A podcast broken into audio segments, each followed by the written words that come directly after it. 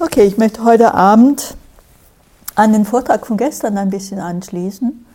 Äh, gestern war ja die, haben wir uns beschäftigt mit der Frage, die der Buddha treibte zur, zur Praxis. Diese tiefe Frage, warum sollte ich, der ich Verfall und Tod unterworfen bin, nach dem streben, was Verfall und Tod unterworfen ist. So die Frage an das Leben überhaupt, die Frage an den Sinn des Lebens, an eine Ausrichtung im Leben, eine grundlegende Veränderung in seinem Leben. Ähm, die Lehre des Buddha, seine Methodik dreht sich um diese Frage, dreht sich darum, eine Antwort zu finden auf diese Frage. Und es spiegelt sich auch in seinem sich drehen um das, was er Dukkha nennt. Und es muss einfach einen Dukkha-Vortrag an einem Retreat geben. Entschuldigt, ja? Und Dukkha ist, wir denken gleich, oh Gott, schon wieder Dukkha, ja? Leiden, Trübsal, Trauer, jetzt geht es wieder ab in den Keller. Ähm, ein Stück weit ja, aber ein Stück weit geht Dukkha weit über diese übliche Be äh, Begreifen, dass das Leiden damit gemeint ist, hinaus. Wenn wir genau hinschauen, dann erkennen wir, dass es bei diesem Dukkha wirklich um unser Leben geht. Ähm, der Buddha, ähm, es wird immer wieder gesagt, wenn er, wenn Dukkha definiert wird, dann heißt es da, Geburt ist Dukkha, Altern ist Dukkha, Krankheit ist Dukkha, Sterben ist Dukkha. Und das ist, das ist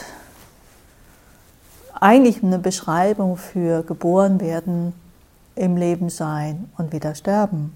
Ihr seht darin auch genau diese Begegnungen bis auf die Geburt, ähm, mit denen der Buddha konfrontiert worden ist. Einfach diese, äh, diese Tatsachen anzuerkennen als äh, wichtige Bestandteile des Lebens, die auch eine Relevanz haben dafür, wie wir leben. Ja? Wird hier sehr klar nochmal aufgegriffen. Ob wir da jetzt Leiden zu sagen mögen, ich finde die Übersetzung da ein bisschen unstimmig. Aber auf jeden Fall ist es eine existenzielle Dimension, eine, eine, äh, ein, ein Geschehen, das wir so oft nicht im Blick haben, dass das Leben ist wir sind so in unserem Leben und gehen so mit unseren Problemen um und jagen dem einen oder anderen hinterher und sind so in verschiedensten Prozessen drin, aber wir blicken selten auf das Leben in seiner ganzen Form und überlegen uns so ein bisschen, hm, was ist denn das überhaupt? Was ist der Sinn? Was ist, was ist meine Ausrichtung da? Was, was bedeutet das? Ist, auch nicht, ist ja auch irgendwie gar nicht so einfach, diese Fragen zu beantworten. Und irgendwie wurden wir ja auch gar nicht gefragt, ob wir überhaupt da sein wollen. Ja? Irgendwie sind wir mit dieser etwas anspruchsvollen Frage konfrontiert, ohne je gefragt worden zu sein. Das ist irgendwie gemein, oder? Aber wir kommen auch nicht raus aus der Geschichte. Jetzt sind wir schon mal hier. Also heißt es, dass wir uns dem nähern, dass wir uns dem öffnen. Die, Buddha nennt dann noch einige Dinge mehr, die wir vielleicht wirklich als Leiden begreifen wollen. Sorge, Jammer, Schmerz, Trübsal und Verzweiflung sind Dukkha. Oder man könnte auch sagen, Sorge, Jammer, Schmerz, Trübsal und Verzweiflung gehören zum Leben. Mit Unleben vereint sein ist Dukkha. Mit von Leben getrennt sein ist Dukkha. Nicht erlangen, was man begehrt, ist nicht erlangen, was man begehrt, ist Dukkha. Und auch hier wieder, wir könnten einfach sagen, statt das mit Leiden zu übersetzen, das ist Leben. Das erfahren wir, wenn wir leben. Ähm ich möchte immer noch da reinschummeln auch, erlangen, was man begehrt, ist Dukkha, aber es steht nirgendwo. Aber es drängt sich mir so auf. Ähm und das ist nicht nur einfach leidvoll, es ist einfach auch ein Teil von unserem Leben, aber es hört da ja nicht auf. Oft ist es sehr spannend, wenn wir dann endlich das bekommen, wonach wir uns sehen. Das ist echt, echt interessant. Ähm, also diese, die, die, das Leben zu verstehen, das Leben sich zu nähern, aber mit einem wachen Auge, mit einer Reflexion, einem wirklichen Gewahrsein und nicht einfach nur in unseren Ideen, in unserer Halbherzigkeit, die wir oft haben. Also halbherzig meine ich, wir sind da und wir sind doch nicht da. Und wir kennen das vielleicht in der Praxis. Wir haben so viele Momente, wo wir da sind, irgendwo, und doch nicht da sind. Doch nicht wirklich da sind, nicht wirklich in Kontakt sind. So schummrig halb in Kontakt mit diesen und jenen. Ähm, irgendwie sehr seltsam. Ich sehe gerade, irgendwie fehlen hier ein paar Leutchen. Habt ihr laut genug gegongt? Also zwei, auf jeden Fall. Nicht, dass die da oben sitzen und ganz entspannt warten, bis es endlich kommt.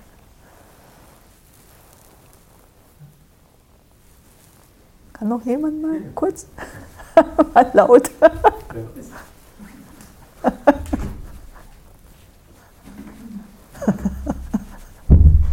Die Ducker-Verweigerer hier. Die haben schon geahnt, worum es sich dreht.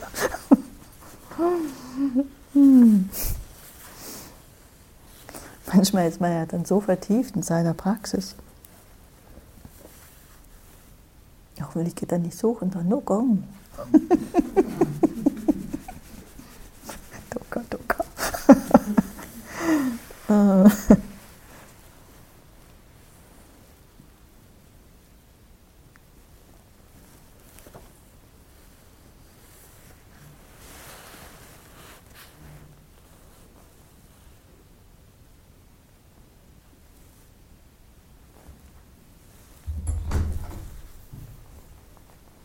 Also, okay.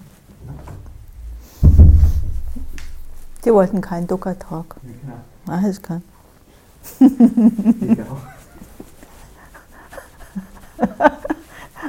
Wolltest aber nicht noch eine halbe Stunde suchen.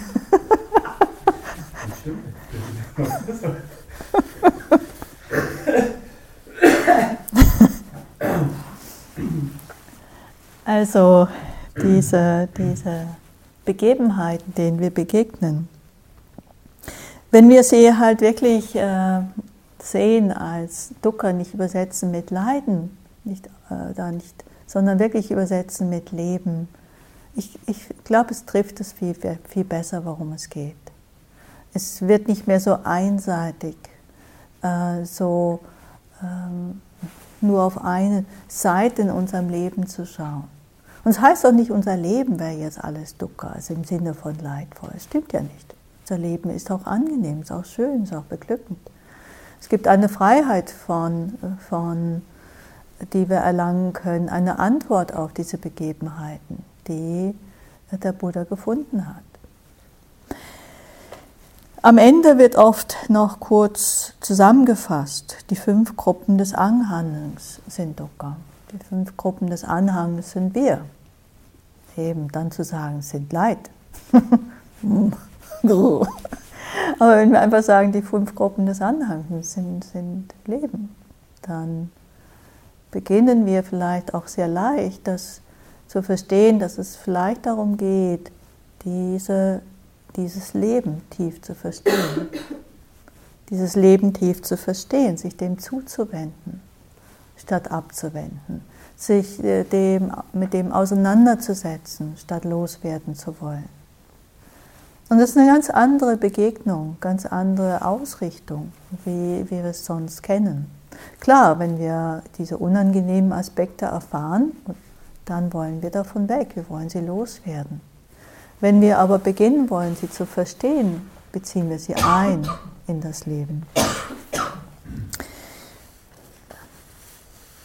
Manchmal ähm, werden so buddhistische oder überhaupt ähm, werden, je nachdem, wie man einen Sachverhalt betrachtet und, und versteht, kann man sehr unterschiedlich, ähm, sehr, was sehr Unterschiedliches damit machen. Äh, sehr lange hat man eben diese, diese vier Punkte, sage ich mal, als die vier Wahrheiten begriffen. Vier Wahrheiten, die es zu begreifen gilt Ich finde es sehr spannend, dass Stephen Batchelor daraus vier Aufgaben gemacht hat. Und ich mag mich gar nicht jetzt auf nur vier Aufgaben festlegen, bin, da bin ich zumindest nicht. Aber ich finde beides ganz schön. Einmal als, als Tatsachen vielleicht zu sehen, als, als Gegebenheiten, die, die das Leben ausmachen oder die Beschreibungen sind von dem, dessen, worin wir uns befinden, worum es geht. Ähm, dass wir aufwachen dazu. Und dann, aber um da aufzuwachen, ähm, können wir das auch sehen als eine, einen Prozess, statt als etwas Dinghaftes, etwas, was ich damit mache. Eben, ich will Leben verstehen, ich will Dukkha verstehen. Um eben eine neue Antwort zu finden auf das Leben. Ähm, und dazu wenden wir uns hin wenden wir uns hin zu diesen äh, Aspekten in unserem Leben. Und wir können wirklich beginnen, oft beginnen wir mit den schmerzhaften Aspekten. Weil wenn wir denen begegnen, dann stechen die oft raus. Irgendwo habe ich mal gehört, ich kann es jetzt nicht mehr ganz, aber neurophysiologisch bemerken wir unangenehme Erfahrungen stärker und länger als angenehme Erfahrungen, hat mal jemand gesagt. Ähm, und wir können schauen in unserer Erfahrung, stimmt das vielleicht? Oft, oft hat es da was. Wobei es gibt verschiedene Typen von Personen. Der Buddha unterschied oder im, im Buddhismus werden oft so diese drei Typen unterschieden. Da gibt es so die Aversionstypen, die sind besonders gut da drin zu sehen, was nicht stimmt. Und dann gibt es die Giertypen, die sind ganz gut im Verdrängen, was nicht stimmt. Sie richten sich sofort auf darauf, was man haben könnte. Aber wenn Sie genauer hinschauen, bemerken Sie eben auch, Sie wollen das haben, um etwas anderes nicht zu haben. Und dann gibt es aber diejenigen noch, die, die Verblendungstypen, weiß man so schön, die sind am besten dran. Die kriegen lange nicht mit, was man haben könnte, sind davon schon mal ziemlich frei im Hinterherjagen und kriegen auch erstmal lange nicht mit, was unangenehm ist, was nicht stimmt. Und die ruhen ganz entspannt so vor sich hin, machen so ihr Ding. Ne? Denen geht es eigentlich richtig, die sind nicht dumm, die sind nicht dumm, okay? Das sind zwei Paar Schuhe, die sind entspannt. Die sind sehr entspannt und man mag die eigentlich innere gerne, außer sie sind ganz träge. Also für die Aversionstypen ist es manchmal schwierig. Die tendieren dazu, ein bisschen träge zu sein. Aber für in gewissen Situationen ist das sehr vorteilhaft für die anderen beiden. Ja?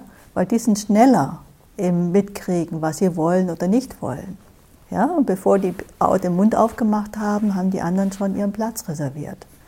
Ja? Beim Tisch, in der Halle, in Betten, an Räumen und so. Ja? Also das sind echt schnell. Und die anderen sind erstmal ganz okay, bis sie irgendwann merken, oh, vielleicht ja doch lieber dort hinten gewesen. Schon Platz schon weg. Na gut, also da gibt es so kleine Differenzen. Aber grundsätzlich, wenn wir sehr unangenehme Erfahrungen machen, bleiben die oft lange hängen. Sieht, wie tief sich das eingräbt, wie sehr unser Organismus darum bemüht ist, unangenehme Erfahrungen zu vermeiden. Und es hat wirklich seine Linie bis hinunter zu unseren Vorfahren, einfach weil wir so am besten überleben. Gefahren vermeiden. Unangenehm könnte man als ein, eine Möglichkeit des Organismus äh, sehen, wahrzunehmen, was ihn bedrohen könnte. Also wollen wir das vermeiden, wollen dem aus dem Weg gehen, wollen das loswerden. Und wir erleben eben auch diese Reaktivitäten. Wenn wir unangenehme Erfahrungen machen, dann findet oft eine Reaktion statt, sehr schnell. Und diese Reaktion ist oft in dreierlei Form. Entweder wir wollen, wir wollen sie loswerden, wir reagieren mit Ärger, oder wir reagieren mit, also mit Ärger, mit Abwehr, irgendeiner Form von Abwehr, und Ärger ist eine Form davon. Oder wir reagieren mit Flucht, ja, wir rennen davon, Angst und Panik gehören dazu. Und, oder wir reagieren mit dem Todstellreflex, mit Erstarrung. Und Ohnmacht und Hilflosigkeit passen da hinein. Und diese, diese, diese drei Reaktivitäten, die sind sehr tief angelegt und setzen sehr schnell ein. Und ganz oft, wenn wir dann uns öffnen diesem, dem Leben und dann machen wir Erfahrungen, die unangenehm sind, entdecken wir diese Reaktivitäten, auch hier in der Praxis. Und die Idee ist hier in der Praxis eben, statt einfach nur da mitzumachen, ja, diese Reaktivitäten auszuleben, ähm, stehen zu bleiben, das Gewahrsein wirklich dahin zu bringen, statt mitzulaufen, das umzusetzen, was die Impulse diktieren, damit zu sein. Zu sein mit der Reaktivität, zu sein mit der unangenehmen Erfahrung. Das macht nur Sinn, sag's mal so. Es, äh, es, ist, widerspricht unserer Prädisposition. Es macht nur Sinn, wenn es tatsächlich eine Hilfe ist, äh, wenn es eine sinnvolle Antwort ist auf das, was passiert. Und der Buddha, das ist eben das, was er gefunden hat, statt in diesen Reaktivitäten gefangen zu sein und sich da weiterzudrehen. Das nennt man auch, nannte er den zweiten Pfeil abzuschießen ähm, mit der Erfahrung zu sein und sie anzunehmen und dadurch auch wieder ein Teil von ähm, Dukkha im Sinne von Leiden herauszunehmen. Äh, eine leidhafte, verstrickende Reaktivität zu beenden, die nirgendwo hinführt, die uns einfach im Kreise führt, die nicht wirklich eine Lösung, eine konstruktive Lösung herbeiführt, sondern wir drehen uns und drehen uns und drehen uns in Reaktivitäten. Wir schüren Geisteszustände, die uns verstricken, verstricken in Leid und die uns nicht helfen bei Klarheit und Mitgefühl. Also wenn wir uns drin verstricken, dann entstehen daraus sehr unheilsame, unheilsame Geisteszustände. Damit sind gemeint, wirklich uns vielleicht so zu definieren, wenn ihr feststellt, ein Geisteszustand, ihr lasst ihn laufen und führt wirklich zu Unheil.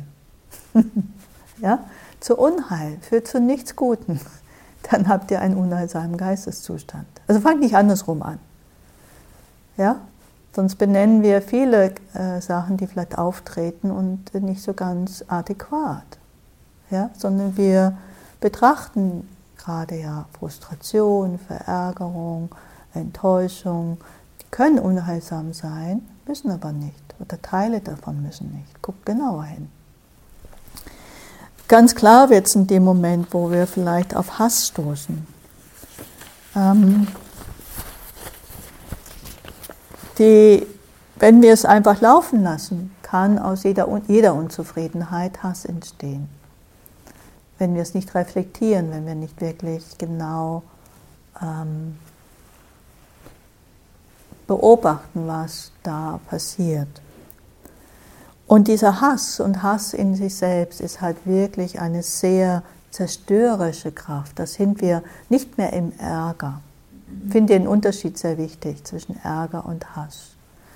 Weil in Hass sind wir völlig zu für jedes Argument eines anderen. Wir sind wirklich dicht und es geht nur noch um Zerstörung. Ja?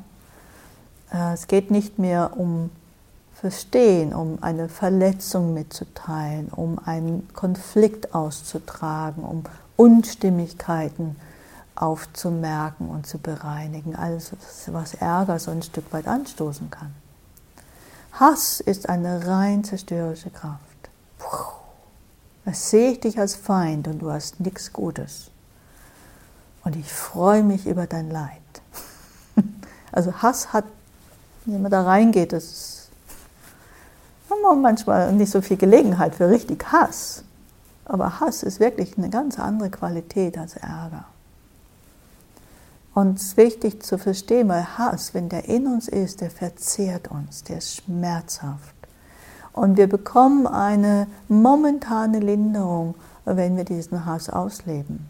So wie Druck ablassen. Aber dieser Hass ist so tief dann schon in uns, hat uns sozusagen schon so weit eine vergiftete Atmosphäre geschaffen, dass er wiederkommt, wiederkommt. Er ist unersättlich, genauso wie die Gier. Es hat was Unersättliches, un, äh, es, es, es führt nicht wirklich zu einer Entspannung. Also der Hass ist wirklich etwas, was, wenn wir ihn untersuchen, und wir können es auch andersrum machen, wenn es wirklich unheilsam ist, hat unheilsame Qualitäten, dann äh, schaut, was es ist. Die Manchmal beginnt es mild. Shantideva hat sich sehr auseinandergesetzt mit diesen Kräften. Da gibt es einen, gibt es viele wundervolle volle Strophen in seinem Werk. Eines ähm, heißt es, zu tun, was man nicht möchte. Und dann daran gehindert zu sein, zu tun, was man möchte. Ist ja wirklich einfach, haben wir ständig. Ne? Zu tun, was man nicht möchte. Jemand sagt euch, mach bitte dies oder jenes und ihr habt keinen Bock. Ja? Oder andersrum, daran gehindert zu sein, zu tun, was ihr tun möchtet. Ja? Hm? Mögen wir auch absolut nicht. Kennt ihr solche Momente? Verstehst du, warum ich? Ja? To do what I don't want to do. Ist Nahrung für einen unzufriedenen Geist. Ja, wenn er das nicht, weiter unzufrieden, unzufrieden, unzufrieden. Und wenn dann diese Unzufriedenheit einfach läuft, dann suchen wir natürlich einen Schuldigen. Ja, und daraus ähm, entsteht dann Hass. Dadurch wächst der Hass, sagt Shantideva. Und das können wir wirklich sehr schön beobachten. Wir haben ganz oft Instanzen, die verhindern, dass wir schon in den Hass gehen. Ja? Aber nicht unbedingt. Aber Shantideva erkennt vor allen Dingen, dass der Hass da nicht nur andere zerstört, was er oft tut, sondern vor allen Dingen ihn selbst. Ja, schreibt, zu tun, was man nicht möchte und daran gehindert zu sein, zu tun, was man möchte, ist Nahrung für einen unzufriedenen Geist. Dadurch wächst der Hass und zerstört mich. Diese Klarheit, die ist ihm sehr wichtig, dass er das begreift, dass er das sieht um einfach wirklich ein, eine Motivation zu haben, dem Hass zu widerstehen. Sagt weiter, wenn Weise Leid erfahren, bleibt ihr Geist klar und rein. Denn wenn man gegen Störgefühle einen Kampf führt, entstehen dadurch noch mehr Verletzungen. Und Störgefühle sind einfach die Frustration, die ähm, Unzufriedenheit, die Enttäuschung, ähm, dieses seltsame Gefühl, jemand sagt euch, das darfst du aber nicht tun, äh, ja. oder das sollst du tun. Äh. Und auch wenn wir erwachsen sind, wir leben meistens in Gemeinschaften. Irgendwas werden wir immer gefragt, ob wir in Nachbarschaften wohnen, ob wir in Ar also arbeiten gehen irgendwo, ob wir in Familie wohnen, Freundschaften oder in solchen Gruppenveranstaltungen. Das hat dann so bestimmte Grenzen, bestimmte ähm, Auflagen auf eine Art, damit sich alle hier wohlfühlen können. Und aber oft wollen wir diese Gefühle nicht haben, weil die sind unangenehm, die sind schmerzhaft. So eine richtige Unzufriedenheit. Uh. Wenn dir die mal begegnet, ist echt, echt nett. Ja? So eine richtige Unzufriedenheit. Das passt mir jetzt aber nicht. Ich hätte es aber gerne anders. Ähm, das braucht ganz schön viel, dass wir uns wirklich ähm, bereit erklären, statt da einzusteigen und irgendwen da innerlich zumindest zur Verantwortung zu ziehen, ja, die ist aber ganz schön blöd, ja. Bei der gehe ich nie wieder auf ein Retreat, ja. So wirklich zu sagen, ich gucke da nach innen, das schaue ich mir jetzt an. Weil Shantideva sagt, wenn ich gegen die Störgefühle in mir einen Kampf führe, entstehen dadurch nur noch mehr Verletzungen. Und das ist ein endloses Ding, weil irgendwas davon bekommt ihr ständig auf den Tisch. Ja, das ist ja unser ähm, bisheriges Programm ist ja der Versuch, dass wir unser Leben so hinkriegen und die anderen so hinkriegen, dass wir nie wieder Unzufriedenheit und derartiges erfahren müssen. Dummerweise scheint das irgendwie nicht so zu gelingen. Ja? Also können wir mal vielleicht eine andere Strategie einwerfen? Das ist halt die Frage. Also das Hardcore-Programm, aber ich, ich mache es momentan nicht mehr, vielleicht kommt es nochmal, nicht sicher, war das Bergretreat. Gell? Ich weiß nicht, ob du beim letzten Mal dabei warst. Äh, das Bergretreat, das war eine Weile in den Alpen und äh, ich habe lange darum rumgedoktert, wie ich das am besten aufziehe, weil es hat mich jedes Mal so viel Nerven gekostet, es war so anstrengend, diese Bande da in, in Zaum zu halten, da oben. Ähm, bis ich irgendwann drauf kam, ich muss ganz strenge Regeln setzen, was gar nicht meins ist richtig Zen-Lehrerin werden sozusagen. Es wird alles durchstrukturiert. Ja, das ist echt harmlos hier. Es war richtig durchstrukturiert, mit ganz engen, mit ganz vielen Sachen, die helfen sollten, Klarheit reinzubringen und Ruhe und, und vor allen Dingen dieses, es darum geht, hey, lenkt die, die, das, das Untersuchen nach innen, nicht einfach reagieren nach außen. Ja, ich musste ständig Bälle abwehren, das war so anstrengend. Ja, ständig kam an, das passt mich nicht, das passt mir nicht, ich hätte das anders gerne oder ich schere mich überhaupt nicht um das, was du da sagst, ich mache einfach, was ich will und ich da hinterher und du, du, du. Also wahnsinnig anstrengend. Ja? Erzieherin spielen, ne? nee, nee, nicht meins. Ähm, und irgendwann wusste ich, okay, das, das müssen wir jetzt anders machen. Es gab jeden ein Telefonat vorher, ganz klar gesagt wurde. Ne? Es hat eine ganz es hat viele Vorgaben, die sind ungefähr so und so und so und also es war alles bekannt. Und ich will keinen einzigen Protest hören. Ich will keinen einzigen Widerspruch, ich hätte es, auch noch nicht mal einen Vorschlag haben. Ist mir völlig egal, ob der super toll ist. Ich will den gar nicht hören. Was immer ihr da im Geist fabriziert und krummelt und sonst wie euch ausdenkt, das könnt ihr gerne innerlich mit euch ausmachen. Guckt es euch einfach an. Das war eigentlich meine ganze Idee für diesen Kurs überhaupt, dass man das tut. Aber ich habe nicht herausgefunden, wie ich die Leute dazu kriege, das zu machen.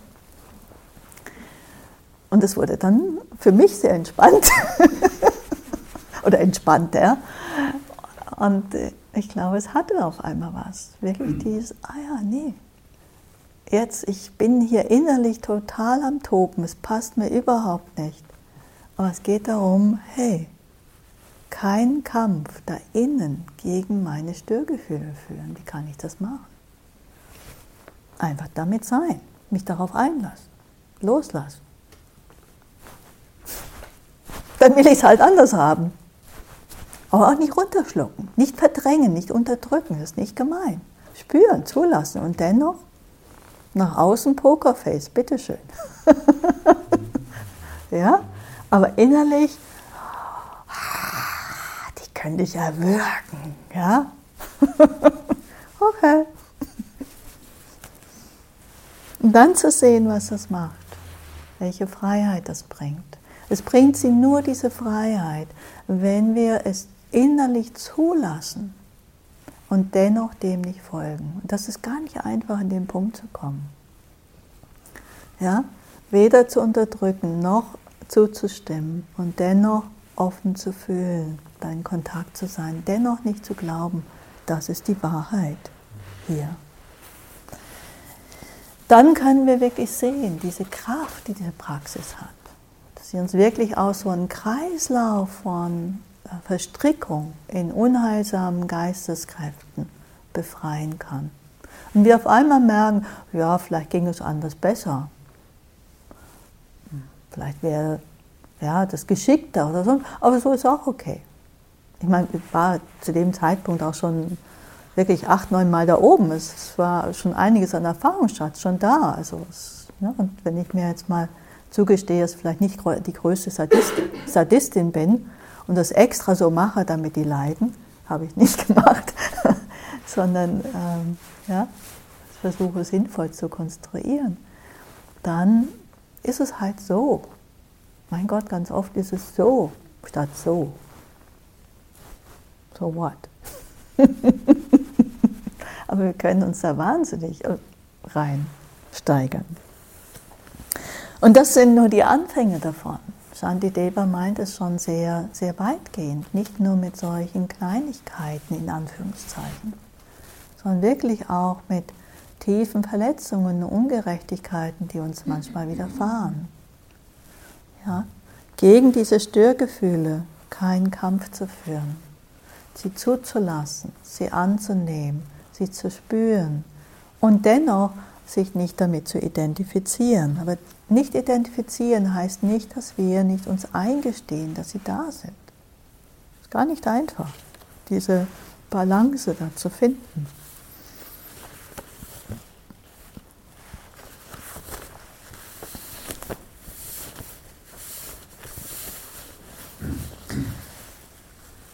Chandideva hat offensichtlich Hass ausgiebigst untersucht. Das heißt mit anderen Worten, er hat ausgiebigst Hass erfahren. Sehr beruhigend, ja? Das ist immer wieder aufgetaucht. Das sind keine theoretischen Abhandlungen über Hass. Es spricht aus der Tiefe seiner Begegnung damit. Es schreibt, es gibt nichts Negativeres als Hass. Solange im Geist qualvolle Gedanken erfüllt von Hass kreisen, wird der Geist keinen Frieden erfahren. Freude und Glück wird er nicht erlangen. Schlaf stellt sich nicht ein und der Geist wird unstet sein. Und wir können wahrscheinlich noch viele, viele andere Sachen dazu schreiben. Und Aber wenn wir uns einlassen, wenn wir uns dem zuwenden, wenn wir ähm, statt dem nachzugeben, es halten mit Achtsamkeit, dann ähm, erringen wir, kommen wir dahin, dass wir zwar den Hass haben, und wir können das jetzt ersetzen durch andere schwierige Geisteszustände, aber sie nicht uns. Und Shantideva schreibt, allen Leiden widerstehend, also Hass kommt mit Leid daher. Allen Leiden widerstehend überwinden sie, die Weisen, Feinde wie den Hass. Die, die diesen Sieg erringen, erringen sind mutige. Die übrigen töten nur Leichname. Die sind schon tot. Finde ich auch ein sehr starkes Bild. Ja. Die anderen sind schon tot.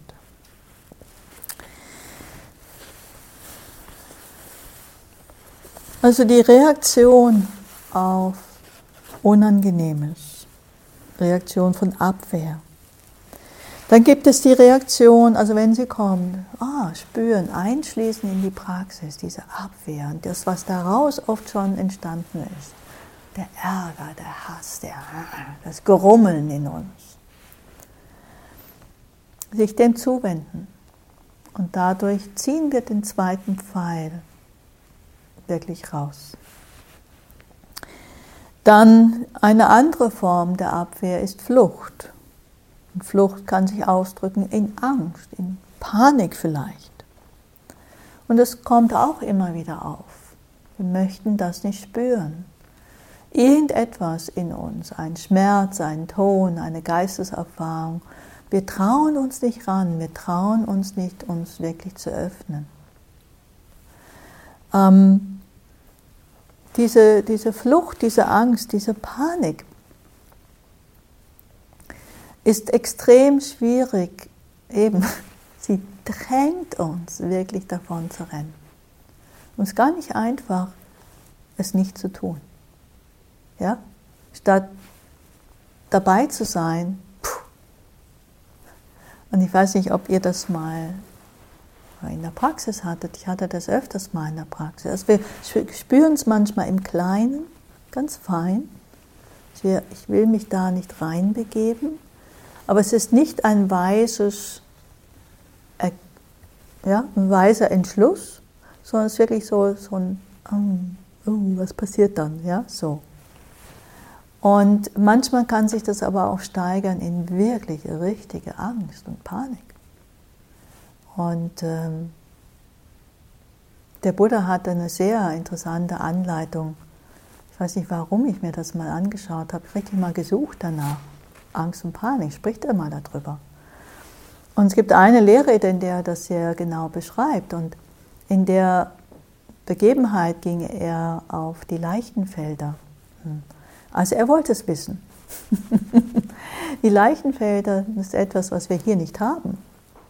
Ähm, manchmal so in den Gruselfilmen ähm, äh, gehen die Leute auf den Friedhof und dann gehen dann die Gräber auf und dann kommen die Toten raus und so. Ne? so. Und manchmal tut es den Trick für uns, schon allein nur auf den Friedhof zu gehen nachts, ne? Mitternacht. Aber es gibt keinen hier in der Nähe.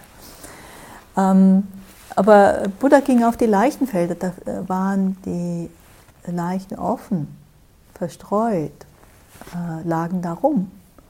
Und ich glaube, das ist noch viel unangenehmer, wenn wir da Tote um uns herum sehen, verschiedenen Verwesungsstadien.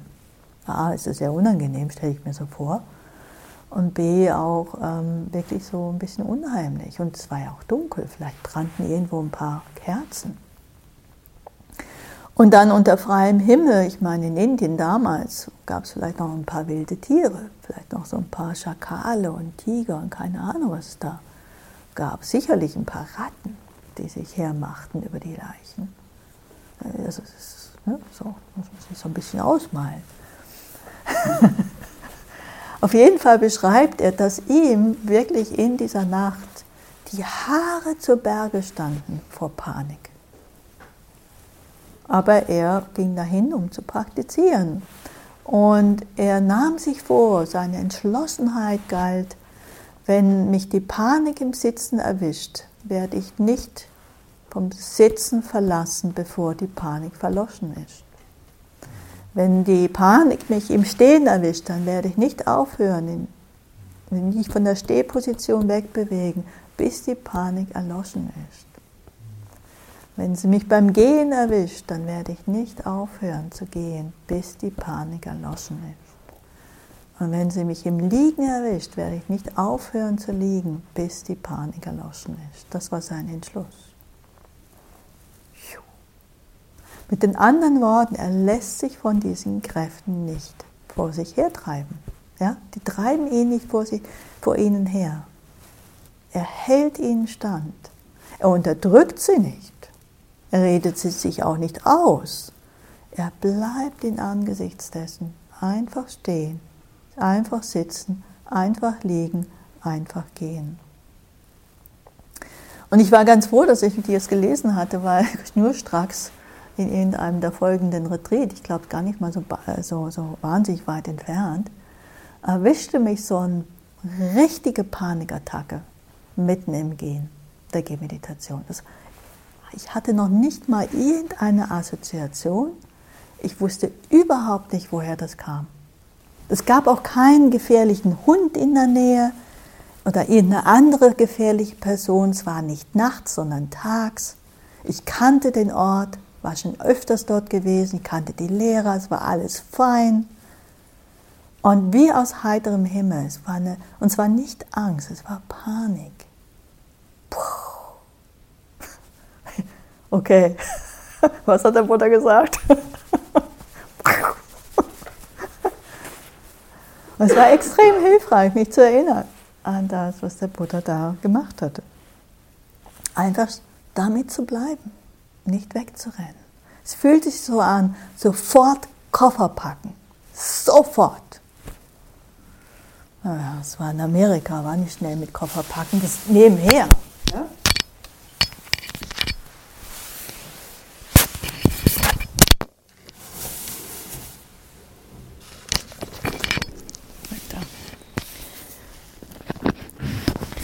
Und Natürlich gibt es Momente, wo wir auf Angst reagieren sollen. Angst ist oft, man kann auch wirklich eine sehr lebensrettende Sache sein. Ja? Wenn wir auf der Straße langgehen, auf einmal kommt so ein wildes Auto angefahren, es ist sehr sinnvoll, Angst zu kriegen, mal zur Seite zu springen. Ja? Ich habe heute, war unterwegs kurz, ich habe beinahe jemanden überfahren. Ich habe und zwar an der Tankstelle eigentlich. Ich bin ganz langsam losgefahren zum Glück.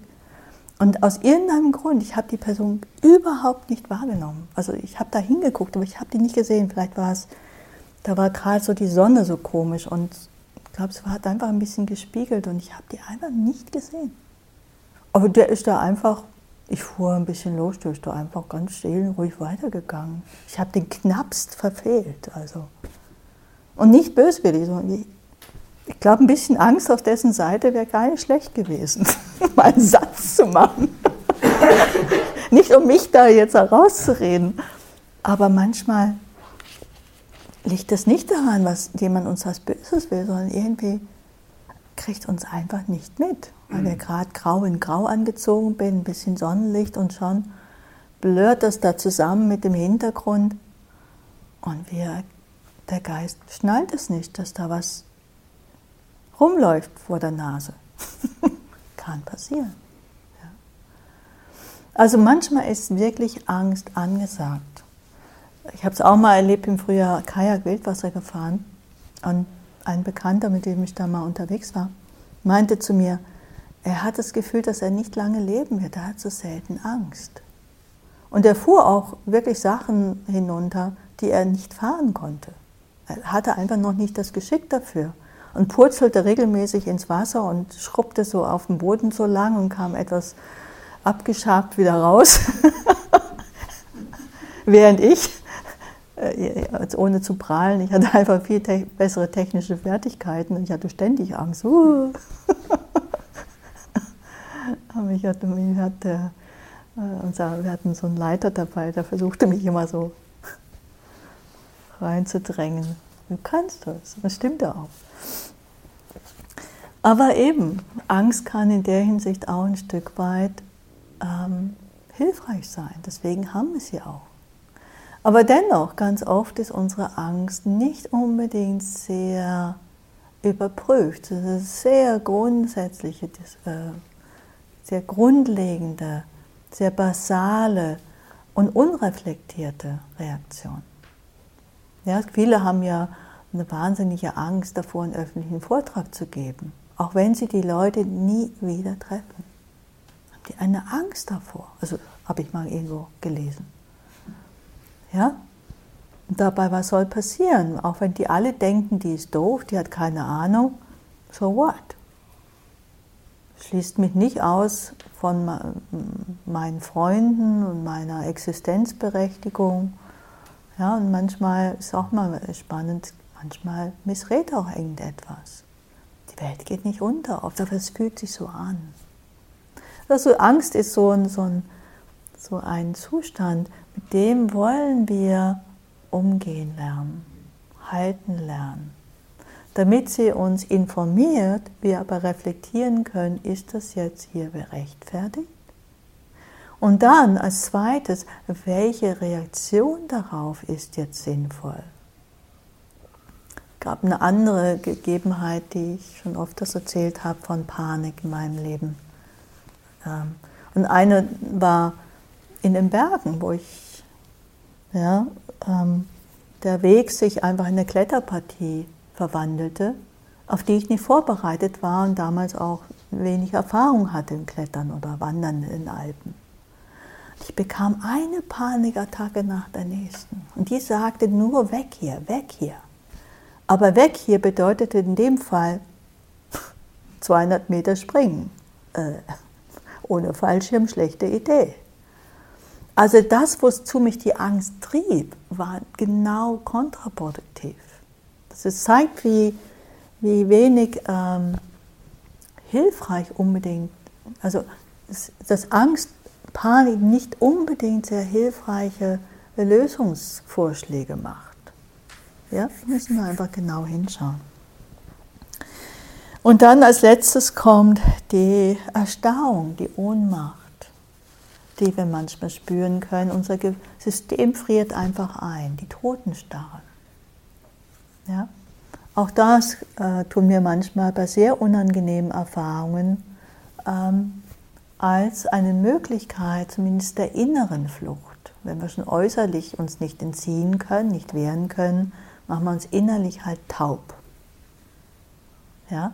Und das, dieses innere Fest und Taub machen, schützt uns zumindest davon, das so direkt zu spüren, was wir jetzt erleben. Ist auch also eine Überlebensstrategie. Sie hat einfach dann den Nachteil, dass sie uns einfach unsere Lebensenergie da einfriert. Die ist da gebunden in dieser Starrheit, in dieser Ohnmacht. Wir haben keine Energie mehr. Wenn wir uns ohnmächtig und hilflos fühlen, sind wir null Energie da. Ja? Und da, was machen wir damit, wenn wir das erfahren? A, was wir immer tun, spüren und zulassen. Ja, einfach diese, und dann müssen wir schauen, wie sind unsere, wie sind meine Geisteszustände, wirklich schauen, wie ist meine innere Haltung, wie begegne ich dem. Weil es ist sehr unangenehm. Kann ich einfach damit sein? Und ein äh, kann ich das wirklich erlauben. Und ein Satz, den ich da manchmal so als Coaching-Satz reinnehme, ist, möge ich damit sein, auch wenn das andauert bis ans Ende meiner Tage. Und das muss ich dann noch meinen. Ja, wirklich bereit sein. Das darf sein. Das ist die Akzeptanz, die wir Erfahrungen entgegenbringen wollen. Jede Erfahrung auch dieser Ohnmacht, dieser Hilflosigkeit. Und diese Akzeptanz, das ist die, äh, die Bedingung, die wir reinbringen können, die diese Erstarrung langsam aufweichen kann.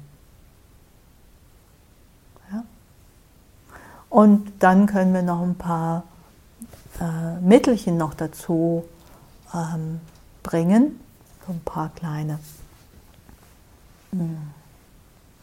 Sachen. Wir können, je nachdem, manchmal, ich erinnere mich an eine Sitzung, die ich mal hatte, zweieinhalb, zweieinhalb Stunden Starrheit. So starr, ich konnte mich nicht bewegen.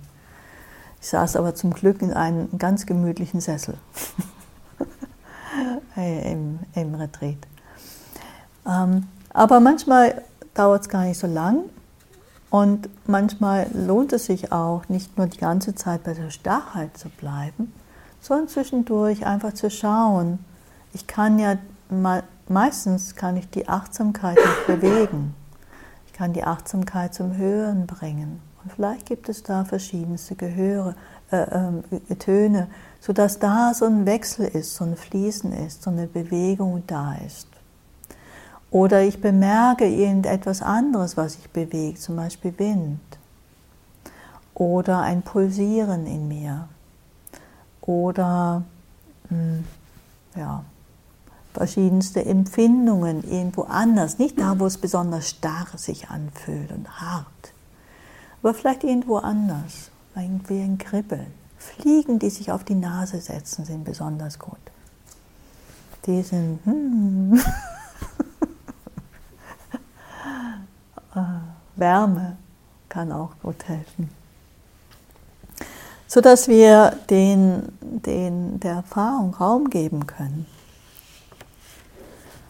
Und natürlich entdecken wir ähm, auch hier, diese Reaktivitäten sind Teil unseres Lebendigseins. Dennoch sind, äh, wir müssen dem nicht einfach folgen. Das ist der Unterschied zwischen weise und nicht weise Sein. Nicht weise, wir sind gefangen in ihnen. Weise, wir erleben sie, aber wir sind nicht gefangen in ihnen. Ja? Das ist der große Unterschied.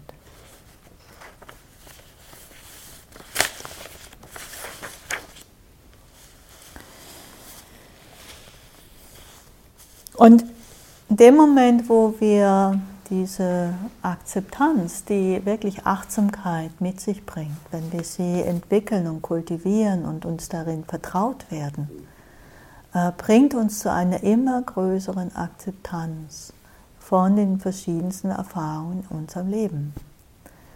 Ähm, und da ist einfach, ich rede noch über die anderen Teile, das war jetzt heute Abend noch viel über die unangenehmen Aspekte. Es gibt natürlich auch angenehme, es gibt auch neutrale Erfahrungen. Aber die, die unangenehmen Erfahrungen, die wollen wir ja oft nicht akzeptieren, die wollen wir nicht zulassen. Und ein großer Teil unserer Praxis, nicht der einzige Teil, aber ein Teil unserer Praxis ist einfach, besteht darin, diese Erfahrungen lernen zuzulassen, anzunehmen, zu akzeptieren als Teil unseres Lebens. Wir müssen natürlich nicht immer alles so einfach nur hinnehmen. Nach dem Motto, ähm, ich darf fast nichts tun gegen etwas, ja, wegen, ah, es könnte ja Reaktivität sein. Ja, das ist, äh, das wäre wär ein bisschen einfältig, ein bisschen kurz gegriffen. Ja, wir nehmen das manchmal sogar als Ausrede, um etwas, was wir ändern könnten, nicht zu tun, weil wir einfach schlicht und ergreifend zu feige sind. Ja? Also wir wollen uns drücken vor der Mühsal, etwas zu verändern. Wir wollen uns drücken vor dem Risiko, etwas zu verändern, weil was ist, wenn es schief geht? Was ist, wenn es vom Regen in die Traufe geht? Ne? Das kennt man so als Spruch auch. Bleiben wir lieber mal beim Status quo, da wissen wir, was wir haben. Also wir sind unzufrieden mit einer Situation, wir könnten sie ändern und wir weigern uns irgendetwas daran zu tun. Ja? Ist manchmal nicht ein Zeichen von besonders guter Akzeptanz, sondern von besonders gutem sich drücken. Und da kann man auch manchmal so, so eine Lehre einfach so mal als Ausrede nehmen. Ist nicht gemeint. Mit, mit Achtsamkeit, mit unserem Erforschen, ja, mit unserem wirklich hineingehen und untersuchen, betrachten, kommen wir oft darauf, hm, könnte eigentlich was tun. Und dann ist es spannend, warum will ich nichts tun?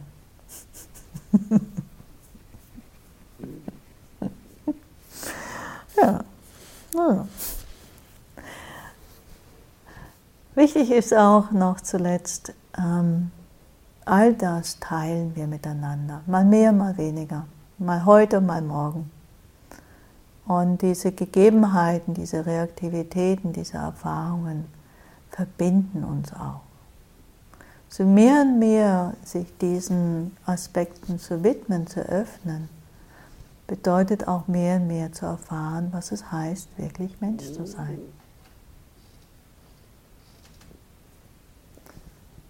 Okay. Lass uns einen Moment sitzen.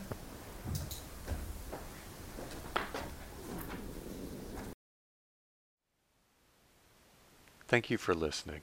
To learn how you can support the teachers and Dharma Seed, please visit dharmaseed.org slash donate.